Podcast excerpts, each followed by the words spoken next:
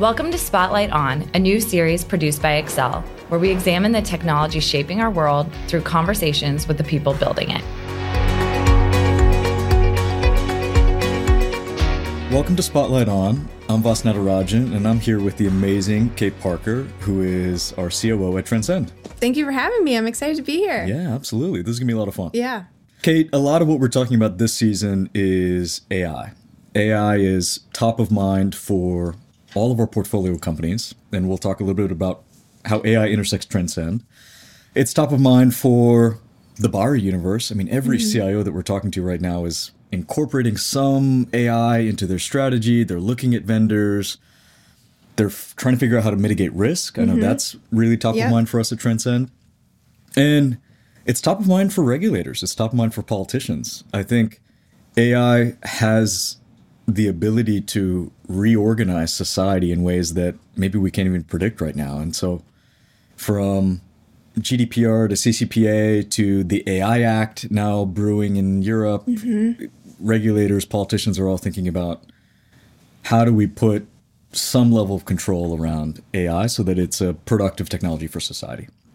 And we've had some amazing guests this season, and we've been talking about AI through the vantage of how it can be put to good use. Um, but at the same time, you know, it's worth thinking about what those systems of c- control need to look like and i know that's been really topical for us at transcend i mean i think you hit it on the on the head exactly i think what's been super interesting for us with our companies that we serve is that many of the risks that exist with ai have already existed in the business industry for many years. So yeah. things like processing personal data, having the right type of risk assessment. So it's interesting to watch companies sort of go through this classic version of their risk assessments and then this sort of additional component as it relates to the generative outputs you know the inputs and outputs of the model and putting those two things together has been super interesting for companies so i'm excited to dig into it absolutely yeah. and I, i've already put the cart before the horse and so maybe we can back up and just talk about what is transcend? Yeah. And how did you how did you guys get started? I think Transcend is a fascinating origin story because it started from a personal pain point from our founders Ben and Mike, and maybe if you don't mind walking us through just that origin story. Yeah, absolutely. I mean, it blew me away when I met Ben and Mike. Um, so they're two computer scientists out of Harvard who went through a personal journey to try to figure out their own data. Um, they were trying to hack sort of their efficiency, their time productivity, what they music they listened to, how many classes they were going to, all of that stuff. They wanted all of that data yeah, together. So I, I remember they had they were using Spotify yeah. and Whoop and you know all the different quantified self products back then. Exactly. And it was so hard for them to get data out of those systems. They couldn't get the data out. That's and, totally wild. And that was right at the time that Europe's GDPR came into effect. So the data privacy regulation that said you have to be able to give your consumers a way of taking back their data. And Ben and Mike read that and they thought, wow, this is a really interesting moment for the business community to be thinking about the ways in which they have to hand back user data to the people who actually created those data in the first place.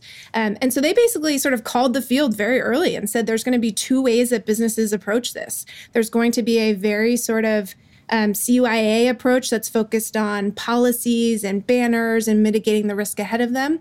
And then there's going to be a deeper, longer term approach having to do with actually regulating the data at the code layer. And so Ben and Mike, as two computer scientists, said, well, that's the more interesting path, you know, particularly if you look downfield, which they already were in terms of artificial intelligence and things like that, of just how valuable our personal data is.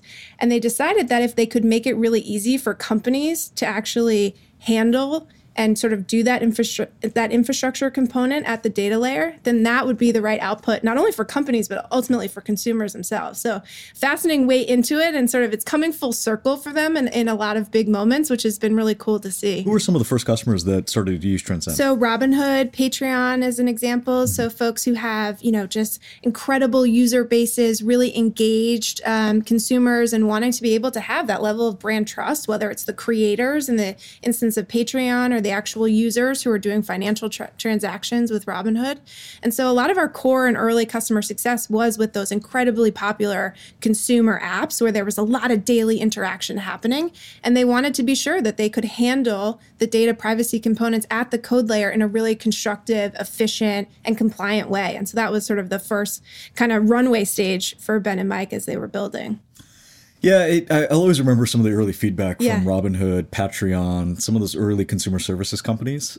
It was fascinating to watch them view privacy as a core tenet of their brand values. Yep. You know, the product that they wanted to build and serve to customers needed to have privacy as a as a first pillar, as a mm-hmm. first class citizen. And they viewed that both as a benefit from a CAC standpoint. So, hey, it's just going to be easier for us to acquire users if people trust our brand, but also from a just lifetime value standpoint. Yep. You know, people will be more likely to engage with our service, contribute to our service. In the case of Robinhood, if they know that we are honoring their trade data, you know, they'll be more willing to put money into their accounts and trade mm-hmm. more frequently, and that's going to drive lifetime value. And so I think that's that's the other thing. You had some of these Vanguard brands back in 2019, 2020 that were really writing the early book of what privacy was going to mean to building digital consumer services Yeah. broadly. And I think they all realize, hey, we'll build bigger and more valuable companies if we encode this at a product level.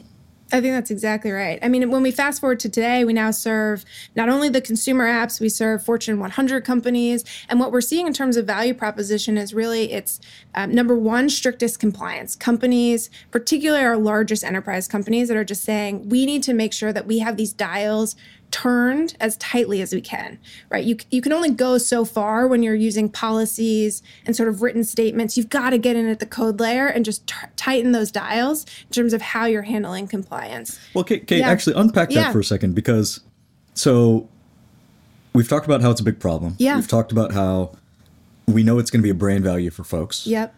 Um, For those that wanted to implement privacy or encode it at both a product level and at a company level, how were they doing it in the early days? Yeah. So in the early days, it was a lot of web forms and shoulder tapping. So they would basically set up a system within their company to say, when a person comes and requests their data, I'm going to need you, John, you, Sally, you, Sue, you, you know, whoever else to handle all of these things. I'm going to need you to pull the data from your systems. If you're the marketing team, going need you to go in and scrounge them up and find them. We're going to put all of that data back together.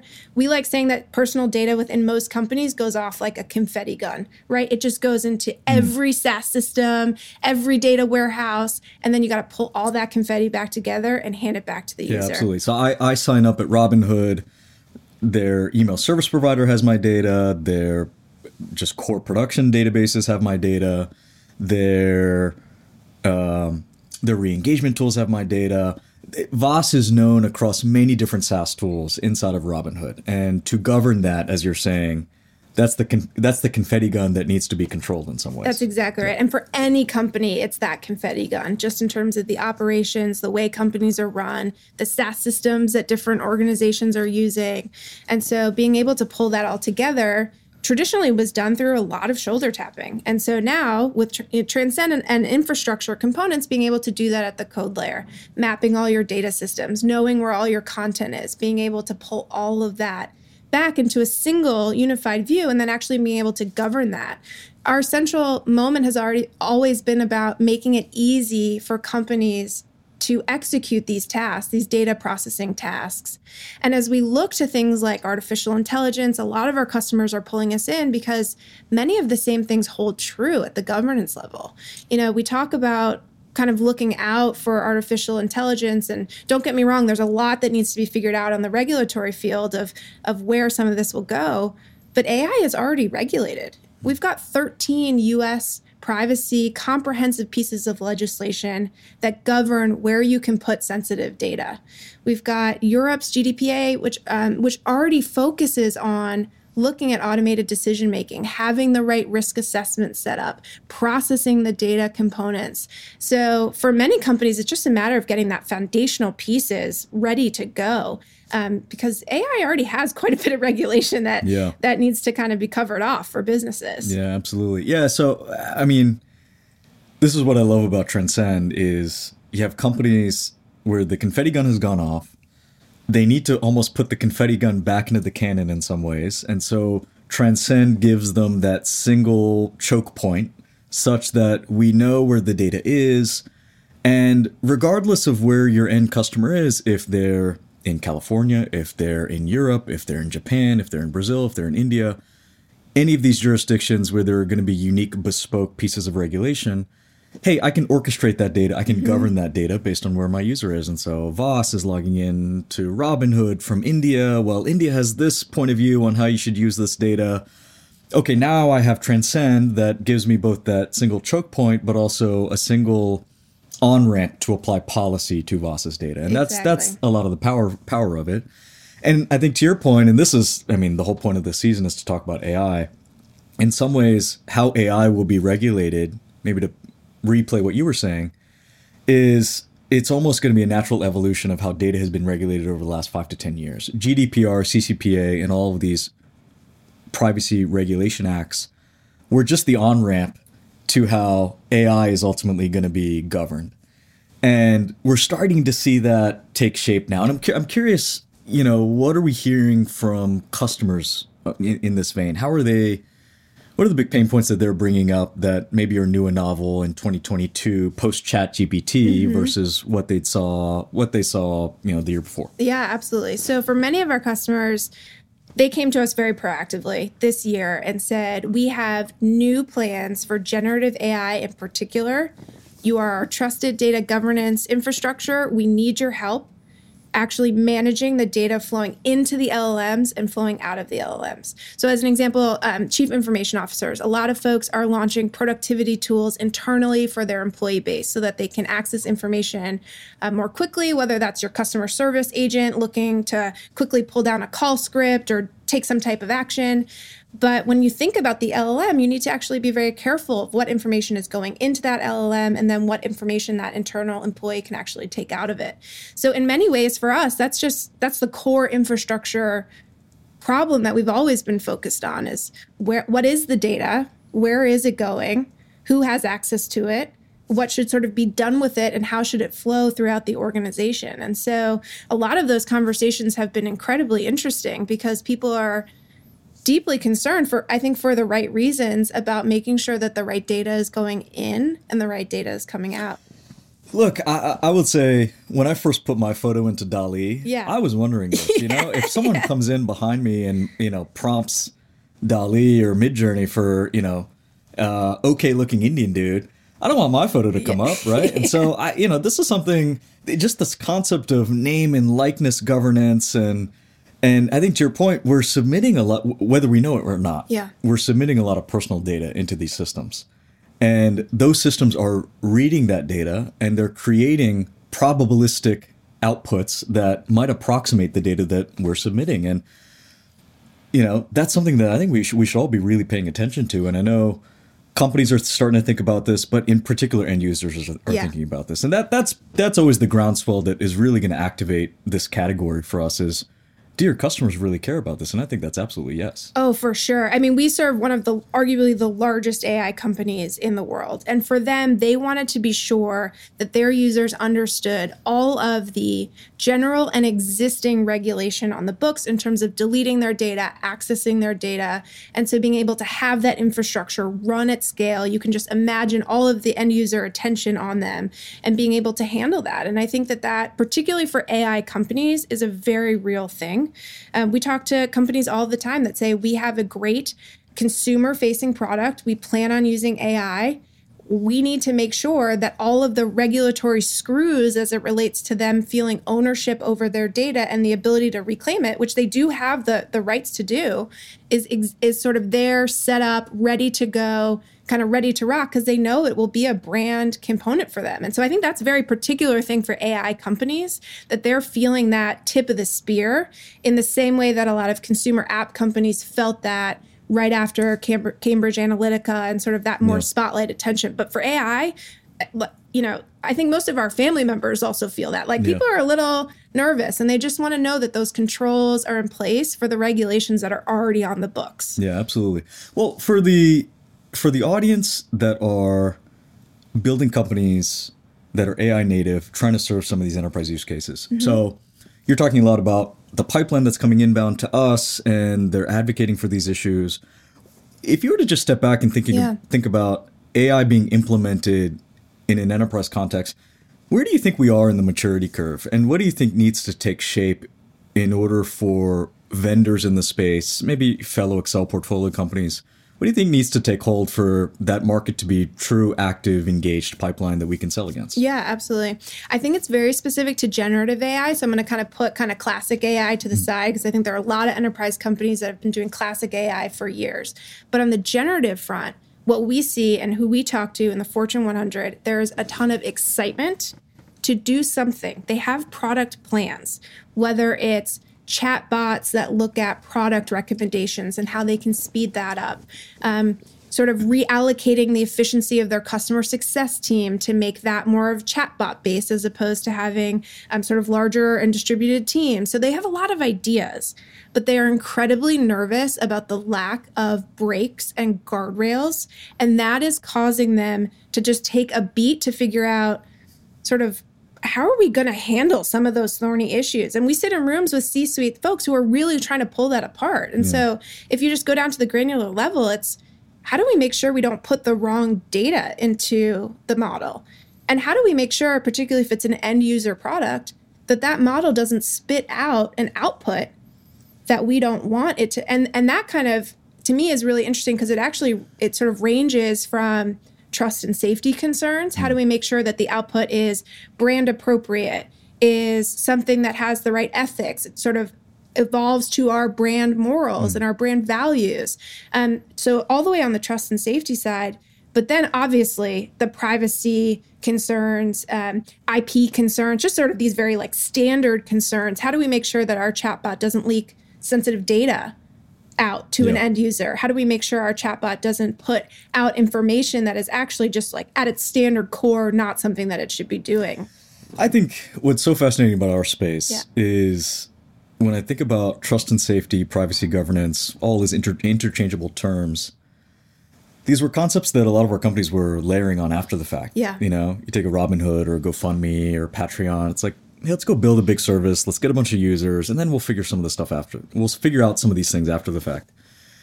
But now, as they're thinking about AI, it's it has to be foundational to them. Exactly. It's almost like compute. Yep. You know, we, we can't even start to build these services without making sure that we have our privacy posture in place. And just seeing that activate inside of our pipeline, mm-hmm. hearing that mm-hmm. qualitatively among our yep. customers, that's super exciting. You know, yeah. privacy is the way people are going to build products in the future. It's not just the thing that you layer on after the fact. I totally agree. I think that has been such a transformational moment for the industry.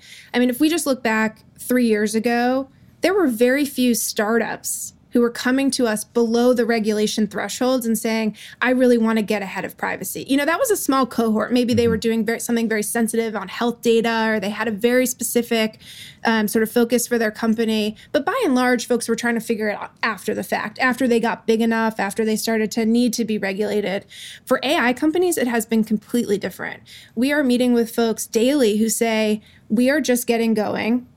This is our mission on AI governance we believe that we need to have this stuff handled because on two fronts if they're consumer they're not going to get the trust of consumers using their products and if they're business focused they're not going to be able to close those contracts because the businesses that they're looking to actually in, interact with and close contracts with also want to know where their data is going. Yeah, you know, they absolutely. just don't want employees inputting stuff. And so it's it's got this really interesting business tension to it that mm-hmm. I think adds another sort of another bit of richness on top of the user experience and on top of just the fundamental data rights that people have. It's mm-hmm. also like businesses have a little bit more skin in the game right now, which has just been really interesting to see. So we have a lot of listeners that are, as I said, AI native founders, yeah. and they're trying to get traction with new AI oriented products. And w- what would you recommend to them as they're approaching enterprises to adopt new services? Um, obviously, it sounds like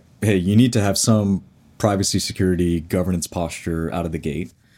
Um, but how should how are they how should they find budget? How, how, how did they find the champions for their products? You know, mm-hmm. as a go to market leader inside of Transcend, are there any any tactical nuances that you've noticed in this category that others might benefit from? I think the biggest thing is being able to show exactly what the value is. Mm-hmm. There is a lot of hype in the AI industry. There's a lot of excitement about different use cases. And I think even just sort of drawing on our own journey, being able to demonstrate very clearly not only what you're saying, but what you can actually do mm-hmm. is incredibly important because people are trying to kind of cut the wheat from the chaff very quickly. And so being able to kind of pull that apart, I think has been super interesting. I mean, it's interesting for me. You obviously talk to a lot of different startups and sort of get like a pretty big view of how folks are using AI. I, I'd sort of be curious your take on where you think risk is kind of flowing into that and how they're they're actually thinking about that in terms of going after enterprise customers. Like, do you think they know that it exists yet, or do you think they still are in that learning curve? I I love that question, um, and it's something I think about a lot. We, you know, we probably meet I don't know a couple thousand startups every year. The vast majority of them today have some AI native component, um, and I think there is a there's an interesting tension for how AI companies are pitching themselves right now. One is they're trying to sell efficiency. Mm-hmm. They're saying, hey, we can do so much more work per unit of input than you could have done before. A lot of what that implies is they're actually taking humans out of the loop. You mm-hmm. know, you might have a customer success team or a customer support team of 50 and hey by being ai enabled or Im- implementing our product maybe you can get the same output with only a team of 10 or 15 products in this space historically have been priced on a per seat basis. And so you have all of these companies that grew up in the SaaS era of wanting to sell more and more seats. Mm-hmm. But now you have a product that is arguably taking seats out of the equation. So you have a lot of companies that are just having to reimagine pricing and packaging and you know what the ROI story is, how they connect to some value axis where you can get in, you can get your foot in the door, but then you can hopefully extract more economics from these customers over time. It's fascinating to me just how we're seeing all of these different pieces sort of being put on its head in a in a bunch of different ways. So as you think about founders navigating that, um, I, I'm obviously not a founder myself. I just would be. It's it's sort of a curious thing of sort of shedding some things that maybe the industry already thinks about, adopting some new mental models as you go forward. How are you thinking about sort of giving founders the right tools to enter into the the AI space? Is there anything that we can take away from that as well that you think is interesting? Uh, I appreciate you turning this interview around. That's uh, touche. Always got to be learning something. I love it. I love it. Um, you know, I think the thing that we can do as investors is just not be prescriptive because I think we're in a new world and these technologies are implying entirely new business models. They're implying entirely new ways of company building. I think they're going to imply entirely new ways of hiring and firing too. You know, we um, we have a bunch of seed and Series A companies that have come to us and said, "Hey, we're using we're using GitHub Copilot, and we're getting 25% or 30% efficiency gains just through these Copilot services." And mm-hmm. in some ways, it implies like, "Wow, do you do you really need to scale your engineering team?" You know, from 10 to 100, if you can get to 10 to 75 with the same amount of output, you know, sort of what we're mm-hmm. talking about before, Yeah, of just mm-hmm. just the leverage that AI is giving to to the labor force. Um, so you know, I we're figuring it out as we go, but I think the thing that I've leaned on is just eh, trying to be more curious than prescriptive. Yeah. Um, there are so many mental models of building and scaling SaaS companies that I would say investors have relied upon for the past 10 to 20 years. Those models are going to be very much broken by what we're witnessing right now. And so Yeah. we got to we got to go back to first principles and really think from the ground up, okay, how do we build and scale these companies? Um, how do we go to market? How do we package and price? Yep. How do we hire? Um, how are we going to fundraise behind these companies going forward? Because all of that is going to be, I think, is going to be turned on its head. And I think bringing you back to transcend, I think the thing that I'm really preaching to the companies I work with is security, privacy, governance, trust, safety. These have to be first class principles. 100%. Not just from a marketing standpoint, Yeah. but really how we build and scale these products. Because I think this concept of personal data security has jumped the shark I agree. and it's become a consumer and end user expectation that every company is going to have to build against. So, Kate, let's get into the brass tacks around what privacy means in an AI era. Yeah. Where are we from a regulatory standpoint? Where do you think we're going? And what do you think that means for company builders? Yeah, I mean, it's fascinating. So, where we are currently, AI is regulated There are existing regulations on the books. In the US, we have 13 state comprehensive privacy regulations. Obviously, Europe has been the high watermark for years with things like GDPR, and that obviously includes needing to do personal processing protections, giving people the rights to their data, to delete it, to access it.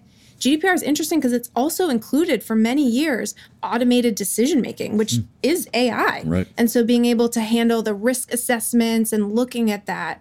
Um, so that's just the regulation that already exists. You layer on top of that in the US things like the FTC and the FCC.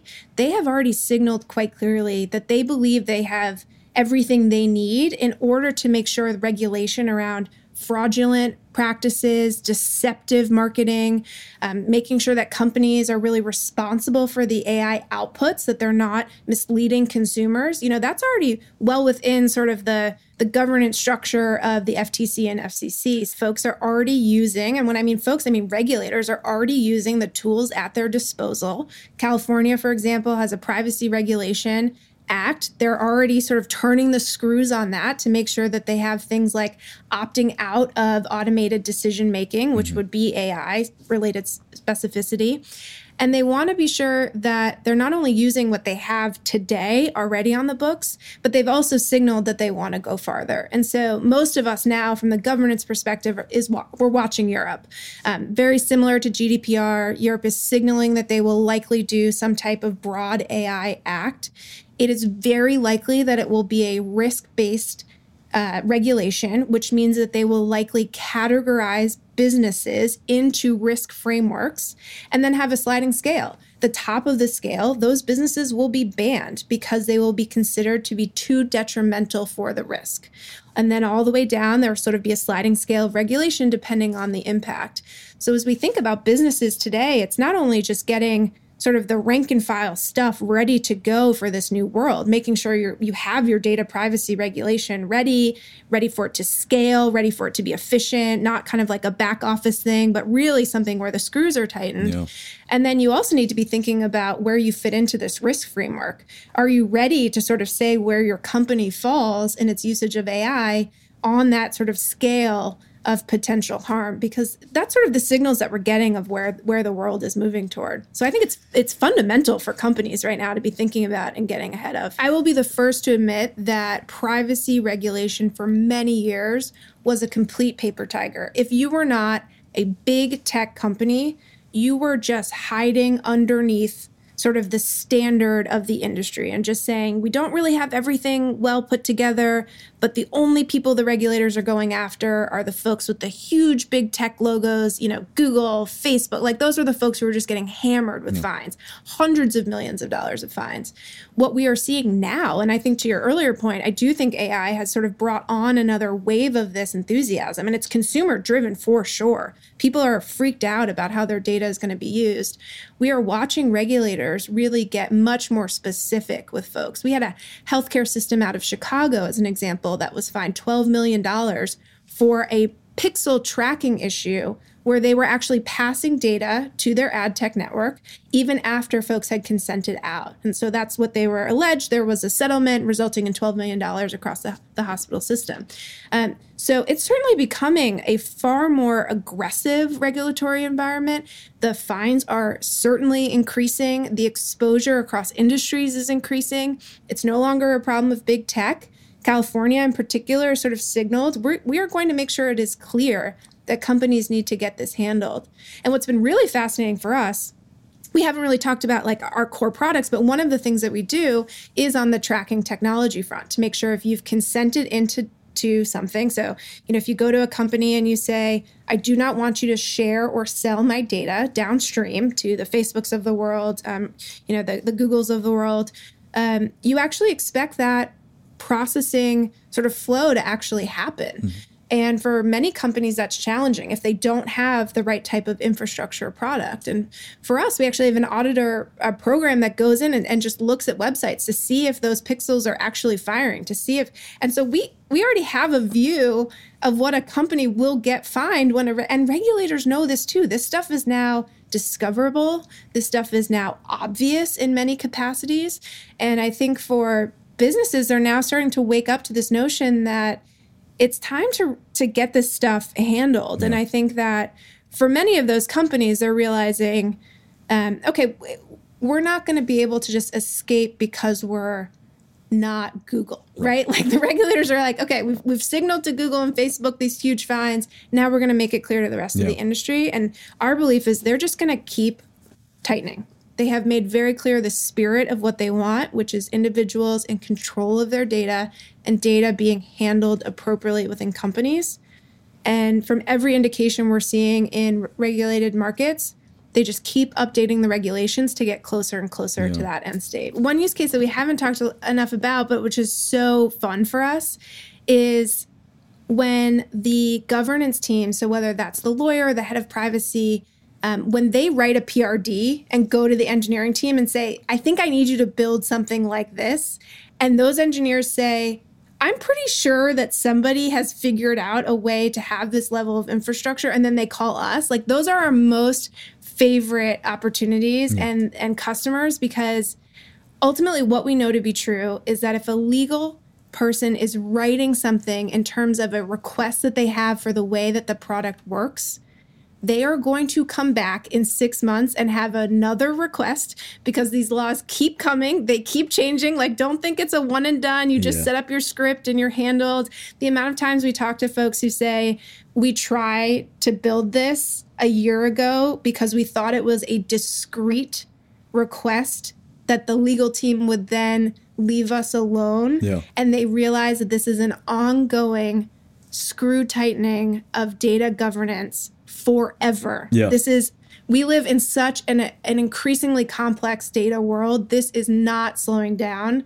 We believe that in the next few years a third of the global population will have data rights. Like this mm. is this is coming. And so for those developers and the folks who raise their hand and kind of get transcend early, it's really magical because then they're just like, "Oh, this is all the product that I was being asked to handle anyway, whether it's the deletion scripts or the firewalls or making sure the data is appropriately classified um, so they know where the sensitive data is.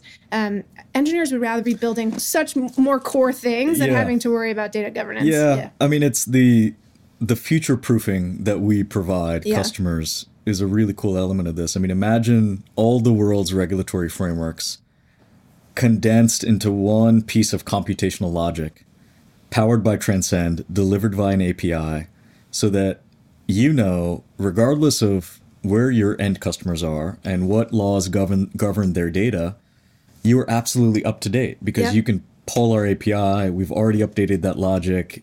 You know how to govern that data right in that moment. And oh, by the way, if anything changes, like we got your back. Exactly. And that's to your point. No one wants to spend their time thinking about that. you just want to build cool. we cool do, stuff. but yeah. other people don't. Other yeah, people we, don't. we nerd out on it, but yeah. Okay, let's let's pivot a bit and talk about how maybe AI is being used inside of Transcend. Yeah. And we talked a little, you know, we were talking earlier about things like GitHub Copilot Yep. and the leverage that affords engineers. They're able to do so much more with so much less. How are we using AI at Transcend? I've heard of multiple use cases around, I don't know, generating marketing copy Mm-hmm. or sales collateral, or I'm sure some of our engineers are using things like uh, Copilot. Are you seeing the impact in our operations? Mm-hmm. Yeah, And- absolutely. Okay. We are adapters. I mean, I think in terms of culture, I talk to other tech companies and they're either like right now they're either in or out. We are in for sure. Culturally, we believe that this is going to have a huge impact on the way that we operate. We believe that there's efficiencies to be had. We believe that we can help create a better sort of culture of getting things done. Like we hunt for those monotonous tasks that nobody wants to do and we figure out how AI can be applied to it.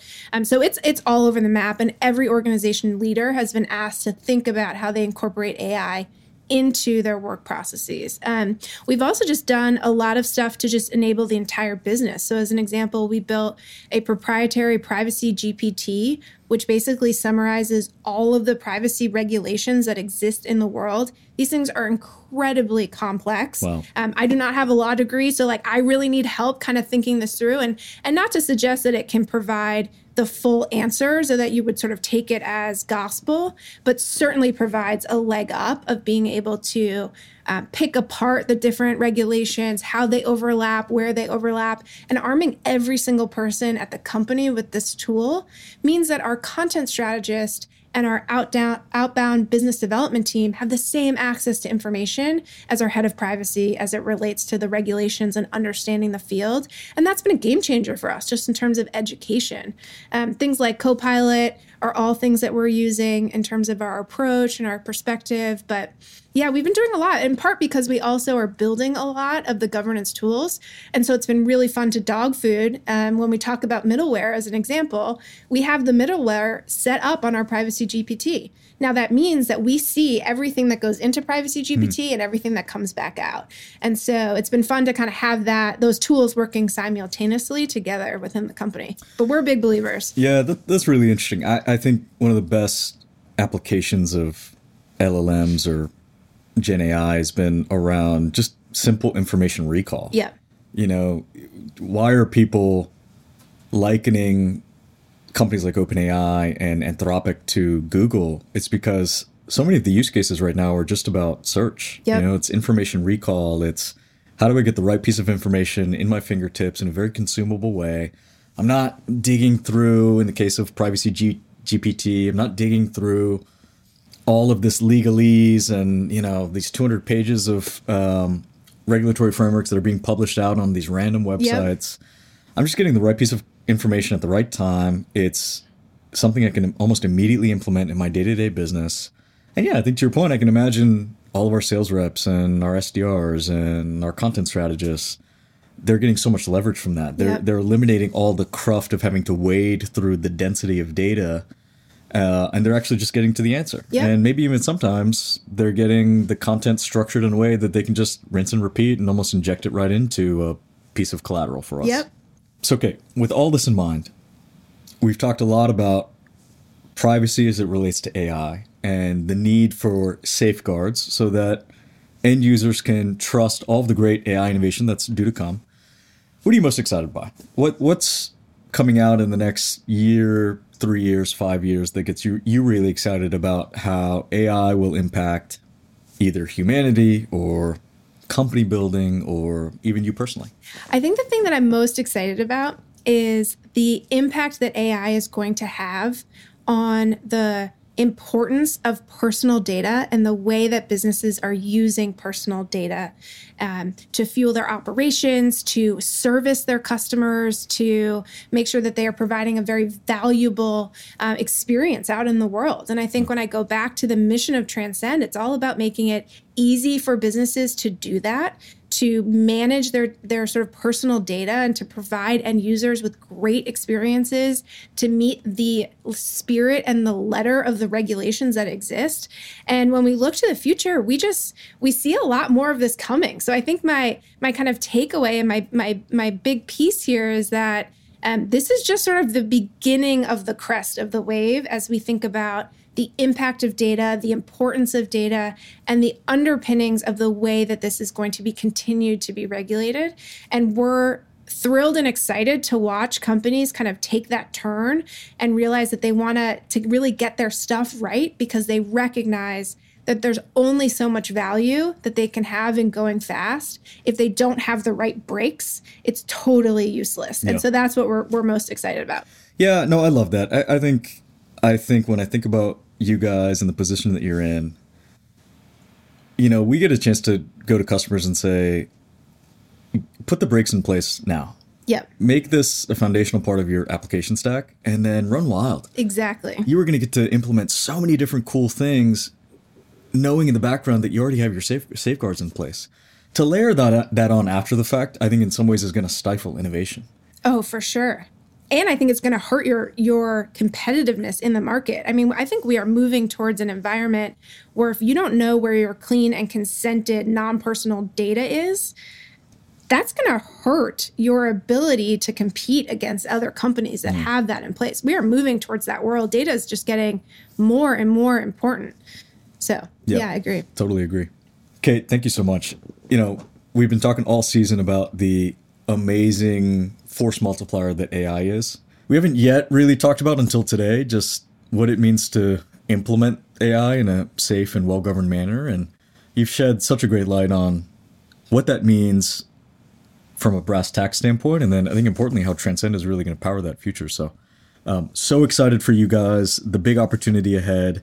We're already seeing it in the business. I mean, this past quarter, and I think the next couple quarters are going to be some of the most exciting in our company's history. So, um, thank you for all that you're doing, and uh, we're looking forward to the road ahead. Thank you. We appreciate it. On the next episode of Spotlight on AI, Ping Li, our partner at Accel, will chat with Rene Haas, the CEO of ARM. ARM now is, is pretty central to just about everything in the digital universe. I just look at all of the computing demands that AI will put across every device that we use, and that is going to need more and more computer cycles, more and right. more advanced technology. So I do want to invest as much as we can uh, because I think we are in an opportunity here where some really, really cool innovation is going to take place.